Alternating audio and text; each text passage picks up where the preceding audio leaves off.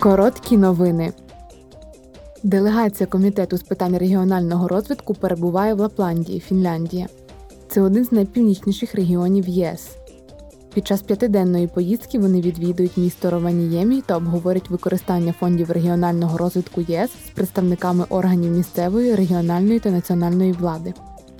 Євродепутати також дізнаються про роль Лапландії в регіональному розвитку та оцінять транскордонне співробітництво між сусідніми північними країнами.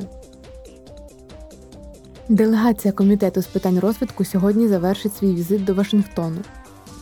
Метою візиту були зустрічі з представниками влади США, а також з представниками Міжнародного валютного фонду, Світового банку, аналітичних центрів та організацій громадянського суспільства для обговорення кризових ситуацій в країнах Африки на південь від Сахари та країнах, що розвиваються в інших частинах світу.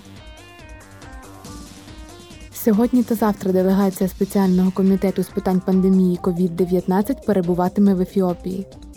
В Адис-Абебі депутати Європарламенту візьмуть участь у дискусіях з представниками Африканського союзу, африканських центрів з питань контролю та профілактики захворювань, ВООЗ та Червоного Хреста.